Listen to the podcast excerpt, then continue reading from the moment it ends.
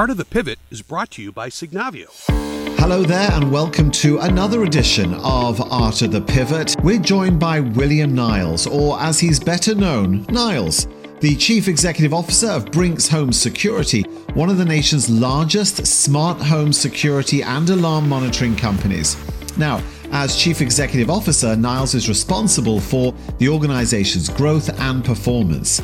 He has deep domain expertise in the security and connected home space. He's currently leading the company through an industry shaping transformation.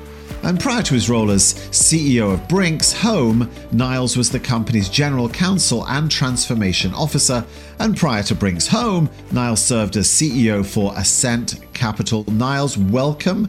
Where do we find you today? Joining you from Dallas, beautiful Dallas. Pleasure. Very nice. I'm sure it's warming up nicely over there at this time of the year. So, I just want to get one thing clarified spring has sprung, or whatever the correct English is. I want to clarify something as we start. Brinks Home is not Brinks Incorporated. I think some people get that mixed up. Could you just set the record straight? What is the difference? Brinks Incorporated is the armored truck company, and they operate right. coincidentally out of Dallas as well. Uh, we operate under a license from Brinks under the Brinks Home brand. Um, they nice synergy between the two in terms of providing security to uh, to people and the things that they, uh, they they need to protect. Well, it's true because when you think of just Brinks, the name, it always it conjures up this eh, this image, this impression of security, of strength. That's something that I guess is of great value to to your brand. It is. It's a, it's a terrific asset of the brand. When people think of Brinks, they do think of the armored cars. They think of strength. They think of security. They think of protection. And um, we're employing that in our brand strategy and bringing that to our, our home customers. That's, uh, that's an important part of our brand transformation. Very good. All right. Well, talking of transformation, tell us a bit more. You're leading this transformation at Brinks Home. You took over as CEO last March from your role as general counsel. Since then, well, I'm led to believe the company's seen quite a lot of change. Can you tell us a little about that? What has in fact changed? Yeah, Mark, it's it really, I would say, what hasn't changed. We have uh, literally transformed the entire company. Um, kind of three pillars to the transformation. Uh, we start with people. Um, we've, I would say, uh, done a complete revamp of the C-suite. We um, really, over the past 12 months, focused on diversity um, and our hiring. We have a really terrific group of uh, senior execs that have joined us in the last 12 months. Starting there, we then move over to our, our brand strategy. Um, the company really is focused at this point on smart home, an upscale uh, premium offering to uh, to that market. Uh, that is a pretty big pivot for this company. And the third is technology. We're, we're providing the tools to our executives and employees to actually execute the transformation. So, kind of in a, a complete overhaul of the entire company over the past 12 months. And I have to ask you, an overhaul really for, for your um, core role and responsibility as counsel, and forgive me if I'm getting this wrong, that's really very much focused around law, legality. CEO is a totally different skill set. How, how easy was it for you to make that essential change personally? So that's a great question, Mark. Uh, you know, I've been in corporate America for 25 plus years. Um, I was co-managing director of a actually an entertainment technology company back um, earlier, um, about 10 years ago. So the pivot wasn't that hard. It it really is um, I have a strong belief in team building. And if you build the right team, the right culture, you can actually execute with a shared vision. So my, my primary pivot, Mark, was building that team that has the shared vision and then providing them with the tools. It really was not difficult to do that. Um, that's just the way that uh, I think things work well. And, and we've seen the, the results this year. For sure. And in fact, looking at the list of changes that you've implemented, including your own, um, some would say it seems pretty aggressive. That's a lot to do in a short time. Um, do you feel that, that you bit off the right amount? Did you feel like it was something very urgent that needed to be done? And as a final part of the question, did the pandemic and everything we all went through as a society actually help you deliver some of those changes? Wow, uh, oh, there's a lot to chew on there. Um, I think if you ask my senior executive team, they, they would say that I'm asking them to do too much too fast. Um, right. That's just the nature of the game. Uh, we got to we, we got to push, yes. push, push. Um, that said, we have a very disciplined approach to a transformation. We have what's called a transformation office, um, which actually serves as an air traffic control for all of the key initiatives that take place in the company. Uh, we are literally changing our go-to-market. We're changing our customer service. We're changing our service delivery, all of which require massive changes in technology um, and people. And you have to sequence that correctly. So that has been a huge challenge. We literally meet daily to assess those projects, where they sit, and how to prioritize them. Um, in a transformation, you really need to toggle your resources, whether it's even HR, it's your data, it's your your IT. All those resources are, are finite to some extent, and so we we really right. focus on those those items that will give us the biggest return in the shortest period of time. And that that is a balancing act every this. day. Oh, I'm sure, but I, I, I do like this concept, this idea of the air traffic control. I mean, they're like it's like spinning plates, isn't it? You have so much going on, literally flying, and you have to bring everyone in safely. How did you tool up or prepare the team that you now call your kind of air traffic control uh, to monitor the right things? How do we even know that they're focusing on the right priorities as you deliver change like this? Yeah, that's a great question. So we have a very disciplined approach to things. Um, there's business as usual. Um, however, we're in a transformation, which means by definition, it's not business as usual. So right. our respective business leaders have to come up with initiatives that drive the transformation. And you actually go to the transformation office, you present it as a business case. It's evaluated in terms of the resource draw. And we actually measure everything, Mark, by um, by NPV. We literally look at the net present value impact of the initiative, how it will impact our customer experience, how it will impact service delivery, and how it will impact attrition. Those are all drivers into the unit economics that we manage to. So super disciplined approach. Um, we then actually track the performance of those initiatives weekly. We have a weekly transformation meeting. Um, and you literally assess where you're at. Now, look, some of these things crash and burn. It's like part of this is failing fast and recognizing when things yeah. don't work. That's part of a transformation. You can't you can't fall in love with something so much that you don't let it go. So that's part of the process. It's uh, it's does it work? Go forward. If not, move to the next. It sounds in terms of monitoring and I say this with nothing but respect, but it sounds very short term, right? Some changes that you're putting into the organization might take years to produce the result you want. It's like steering a ship, not referencing uh, the Suez Canal, but it's like steering a ship. Sometimes it takes a while for that thing to move around. Um, do you feel that you, uh, or does any of the organization feel that we're trying to look for results too quickly? Or have you been able to show that actually that pace is what gets it right? Um, it's a little bit of both. This is, you know, we have approximately a million subscribers, so it is a, a fairly large uh, customer base. Changing the customer experience, changing how you operate, um, it does take time. However, um, I'm of the opinion that we don't have the luxury of time, and we need to execute right. and push and, and innovate.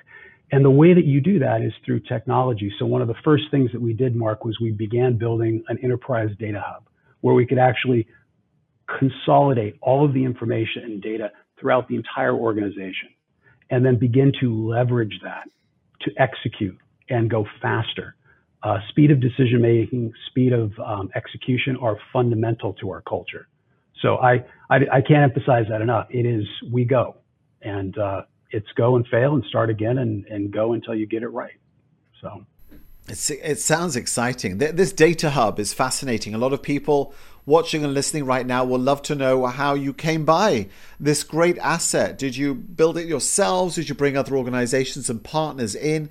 Did you know what you needed in a hub like this before you actually started assembling it as an organization? So we knew early on, I mean, this was no secret that we had a massive amount of information related to our, our customers. Again, you've got about a million customers. you probably have um, anywhere from four, six, seven, eight pieces of equipment in each customer's home, all of which is generating data and information. You also have all of the touch points in the customer journey from customer service, service delivery. So how do you take all of that information and put it into one consumable pool where you have one common language? Um, so we knew we needed to do that. We worked with uh, McKinsey and Company at first and, and kind of the preliminary architecture. We then brought in some third party consultants. One of my key hires early on, Dinesh Kalwani from Omnitracs, he was tasked with actually launching and building the enterprise data hub. And Mark, it's it, the thing that I would emphasize is it's not just building the platform for the consumption of the information. It's actually building the culture and people who use and learn to use the tool set. That is a an actual bigger challenge. When you have an organization that wasn't doing that, how do you change the way that people think, encourage them to actually use that? So that's something we're very, very deliberate about. Um, another key hire I, I, was telling you about our, our new exec team, uh, Kevin Lyons. He literally is charged with changing the culture, and that culture is you have to use wow. data, you have to measure what you're doing, and then you drive that through the organization. I mean, all the way down to our service reps. We want them to understand the power of data, how to leverage it. I've heard it said in the past that uh, part of the ongoing culture change is getting people inside the organization to actually love data, to embrace it. Um, and that is a change. And, and let's be honest, you know, some people, especially if they've been with Brink's for a while, they might have done done it one way for many years and it was not broken. So why are we fixing it? It's hard, right? Because you're faced then with the decision do we try and convert this person to understand the great value and to fall in love with data or is it time to perhaps say farewell it is a tough change for a lot of people any top tips on on how you created that desire for change in maybe some of the longer serving team members so a couple things. One, you have to assess your your your bench, your roster, your players, and you have to make sure that you have the right people in the right positions. Um, and so there's an initial assessment of do you have people who are willing to embrace change and those that aren't. And clearly, those that aren't, they are not here. Uh, there there was a I would say fairly significant um, change when I took over, and then I was very deliberate in recruiting people who bought into that vision and part of that is for them to then proselytize to the rest of the organization. And it's something that I talk about as CEO in almost every conversation I have throughout the organization. It all comes down to unit economics, the data that supports that. How are you measuring what you're doing? That then begins to permeate your organization. And it's, it's a day in and day out thing. You do it every day.